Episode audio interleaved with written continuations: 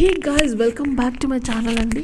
ఈరోజు నేను మీకు చెప్పే విషయాలన్నీ కూడా కొత్త కొత్త విషయాలు చెప్పబోతున్నాను. So please do subscribe our channel డెఫినెట్గా మీకు కొత్త విషయాలు తెలుస్తాయి మనకున్న డౌట్స్ కూడా క్లారిఫై అయిపోతాయి. సో డౌట్స్ ఏంటంటే అండి మనకి రకరకాల డౌట్స్ వస్తుంటాయి.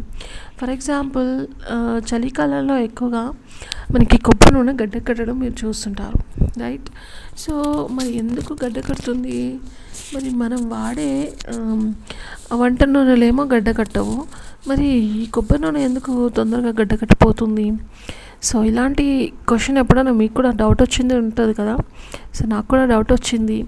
సో నేను తెలుసుకున్నాను ఎందుకు ఇలా జరిగింది అన్నప్పుడు నాకు ఒక ఆన్సర్ తెలిసిందండి. అది మీకు షేర్ చేద్దామని నేను ఈ వీడియో చేస్తున్నాను. సో ఏంటంటేనండి చలికాలంలో కొబ్బరి నూనె మాత్రమే గడ్డ కడుతుంది జనరల్గా.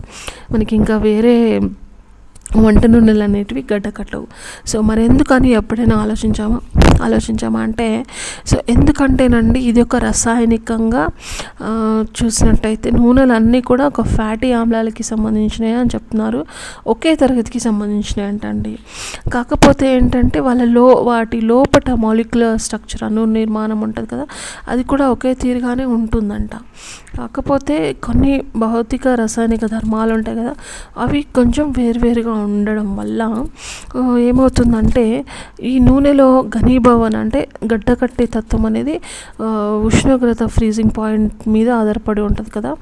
సో ఉష్ణోగ్రత అనేది చాలా తక్కువగా ఉంటుందంట. ఓకే?